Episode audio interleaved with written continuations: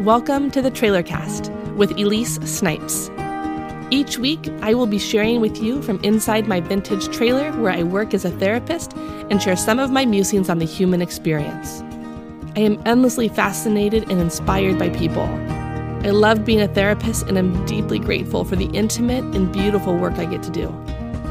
I believe we are wildly capable of healing and making this world a better place, and this is my attempt at doing that sharing beauty to invoke beauty.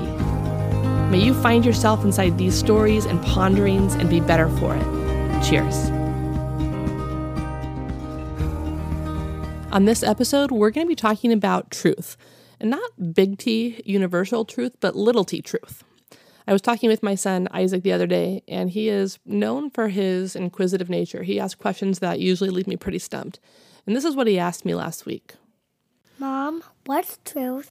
and using age old parenting wisdom, I came back with this. Well, Isaac, what do you think truth is? Hmm. So it got me thinking what is true, truth? How do we know it? How do we come to know it? Is it something that we experience? Is it something that someone has told us and we accept? Um, what about when we come up against something we've always believed to be true and now we can't really hold that as being true due to the to new experiences we're having about that a truth. And that's why we're really talking about little t truth, because I do believe that there is a universal sense of, of good, true, right. But I'm talking more about like the truths of our lives, um, what we believe about ourselves, identity, and what's true about us, and how we come to know that. And ironically, as it kind of always happens, the same theme started emerging in therapy that week. And I was talking on the phone with one of my longtime clients, and this idea of truth began to surface here as well. And she was asking herself some pretty big questions. Let me back up. So, when people come into therapy, they usually work from the position of what I've experienced is true. I mean, obviously.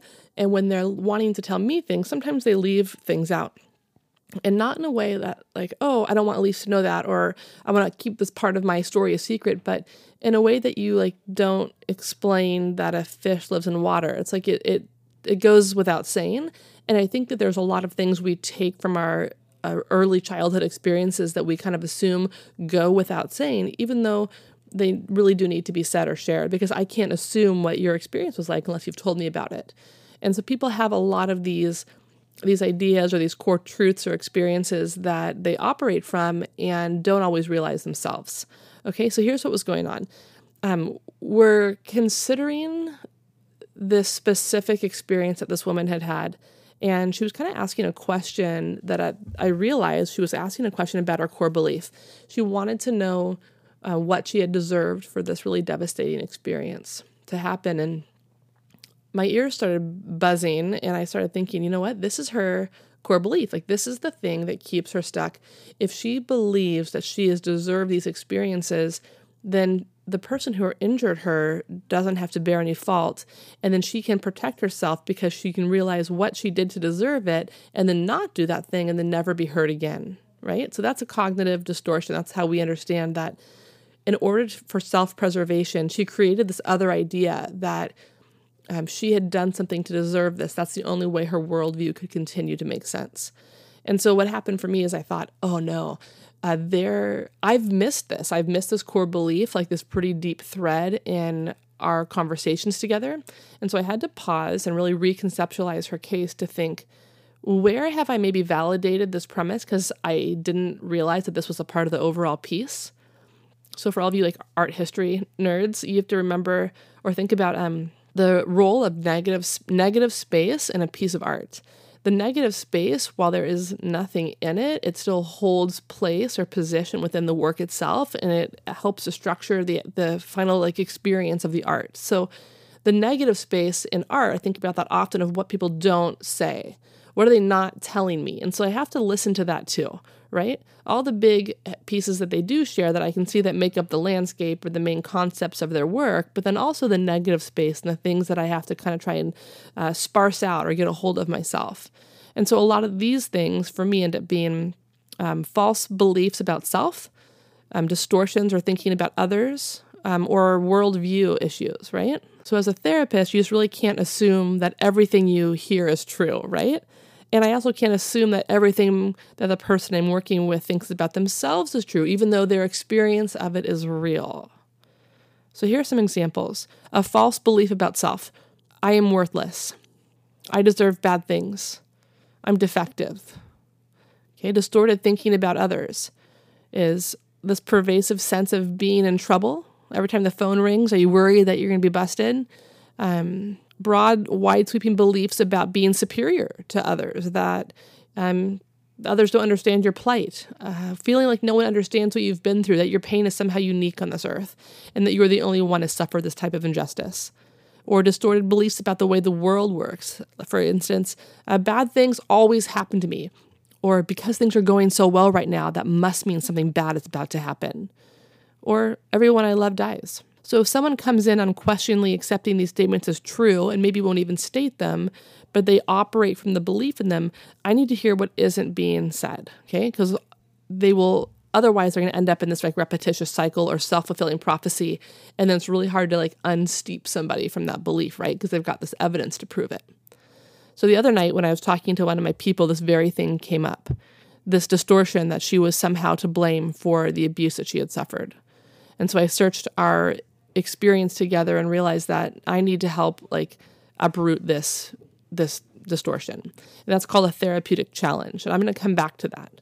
But we cannot work from false assumptions and I cannot accept that everything that you're going to say to me is true right off the bat because it might there might be a faulty thought in there. So it's kind of like fruit of the poisonous tree. Everything that comes from this false evidence, it's inadmissible. We can't use it. There's a difference between what's true and what happened. Okay, so I had this epiphany about two years ago. I blogged about it on my therapy website. If you want to read it in full, it's at elysesnipestherapy.com and it's the entry from November 12th, 2015. I will tell you it's a little bit heavy and kind of looking back on some old things, but um, for now, let's look at kind of the Cliff Notes version, okay? So, this is a little bit hard for me to talk about, and I feel like I'm still trying to find my way about telling parts of my story without dishonoring the other people that were involved. Uh, and I think that, like any of us, um, when we look back into our childhoods, we often look back with our child eyes.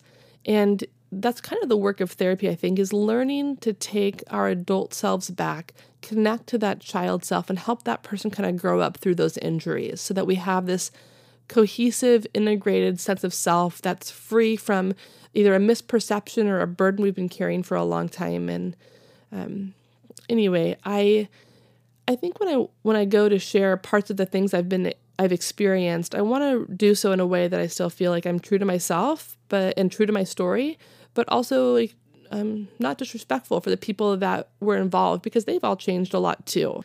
So with that being said, um, I want to tell you about something that happened in my childhood because I feel like it's something that's going to really illuminate the story. So for me, this epiphany happened as I was in therapy talking about a moment when I had fallen out of my d- chair at the dinner table. And I'm sure that I was told a hundred times to stop like leaning back in my chair, right? I hear myself, I could hear myself saying that now.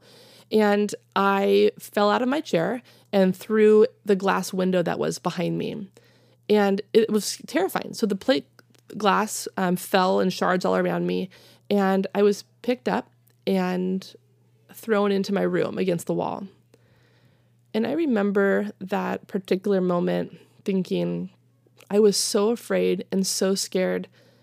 And instead of being comforted or seeing if I was okay, I was like injured and isolated. And uh, I mean, for obvious reasons, I remembered that experience. And what I took from that was that I am bad. I did something wrong. I deserve this punishment. I should be alone. And I took all these truths, air quotes, from a factual experience, right? Like I'd spent this time in therapy explaining to my therapist why I was so worthless or why I was so wretched or just these really intensely, like n- deeply negative beliefs about myself. And in that moment, as I'm telling her this, I realized like those things were true in that they happened, but they weren't true in that they were real about me. Does that make sense? Like, it's true. I felt the objective facts. I fell through the window. There was glass everywhere, and I was thrown against the wall in my room. That happened. But the truth that I took from it was I'm bad, gross, wretched, deserving of pain and isolation. That's not true. And so I really needed to to start understanding the experiences I've had in my life that I with child eyes I kind of took the baby and the bathwater, right? I took it all in. I accepted that that experience was true and then I locked it away in time and place and person. And I didn't come back and say, wait a second, Elyse, like, no, you didn't deserve that. And that was super dysfunctional and messed up. And um, I would never respond that way. I would have gone to my child and held them and make sure they are okay. And I wouldn't have taken that as an opportunity to hurt somebody or to even correct the behavior because that's not what it's about in that moment. It's about providing comfort and care. So, like I said, been in therapy a long time, but that takeaway for me was learning to separate the facts from the truth.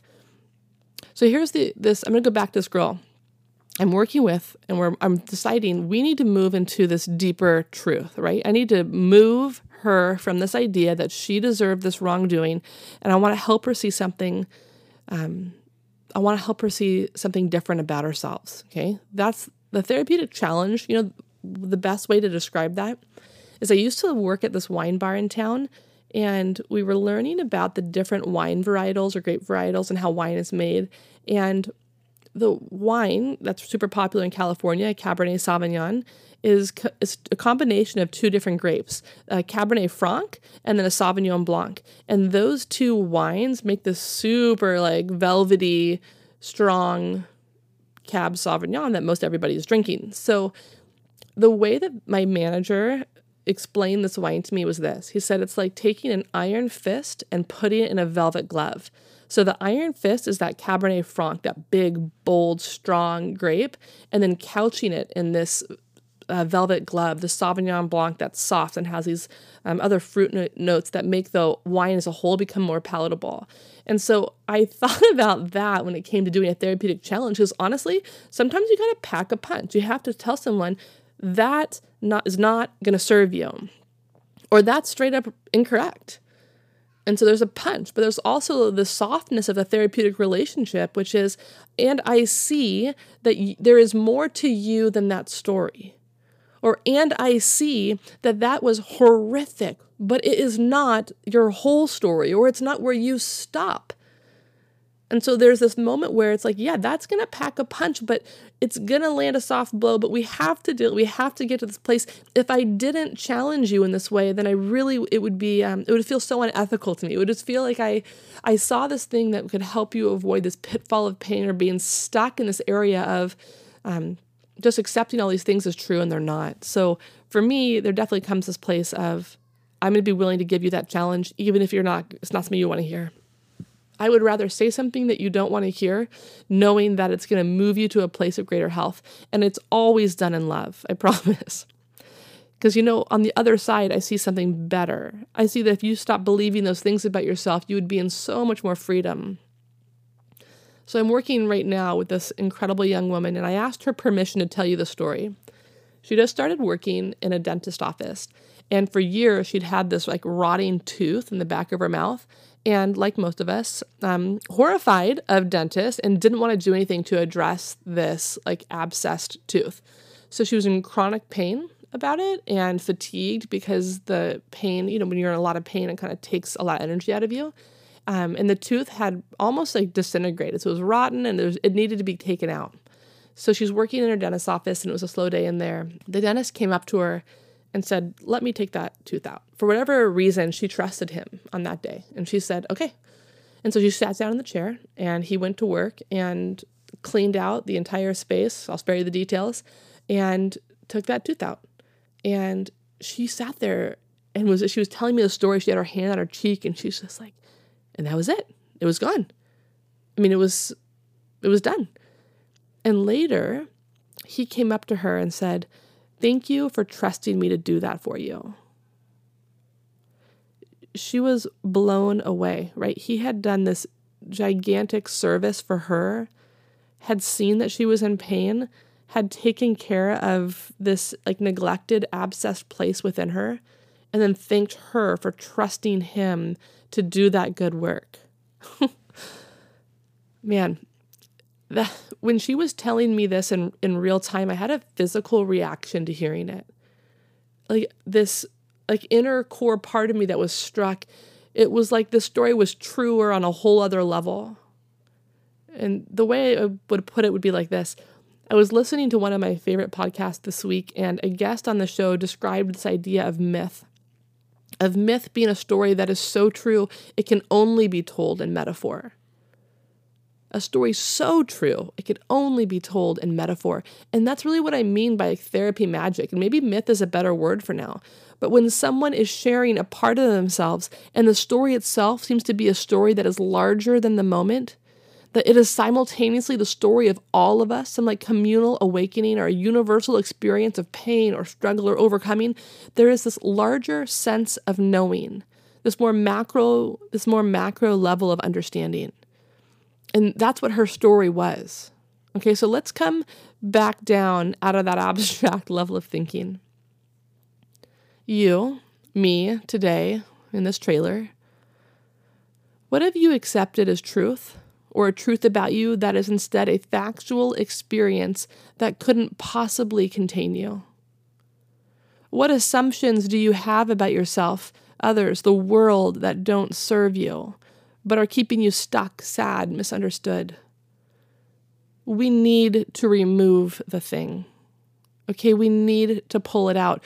What do you need extracted? What just came up for you? Is it a memory? Is it something someone said to you and you've never been able to forget those words? What do we need to pull out? Let's take care of it. My all time therapy hero, role model, legend of a human, Irvin Yalom, he reminds therapists about not taking something away from a person unless you have something better to replace it with. And so there's this like pause moment when, as a therapist, you have to decide if I pull on that, if I take that out, if I tap on that thread and decide that we're gonna, I'm gonna pull that away right now, I need to make sure I have something better to replace it with. And so here's your replacement separate what happened from the truth of who you are. The facts are often devastating, yet the truth is unarguable. The truth is that you are good.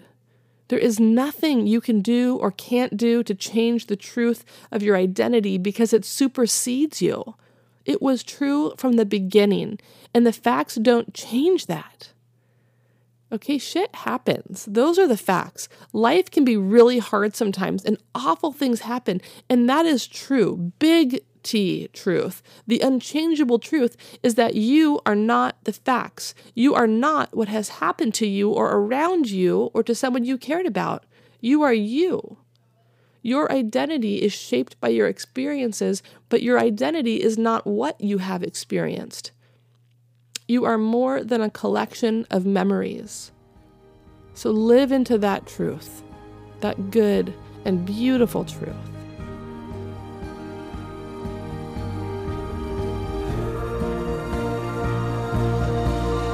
Thanks for listening. To connect with me, suggest a topic for the show, or ask a question from your own life you would like to have answered, email me at elyse at trailercast.com. E L Y S E at trailercast.com. You can also see more on the Trailercast website or follow me on Instagram at Trailercast, where you can watch the renovation of my vintage mobile office and see more from behind the scenes. Remember, you can subscribe on iTunes and tell your friends.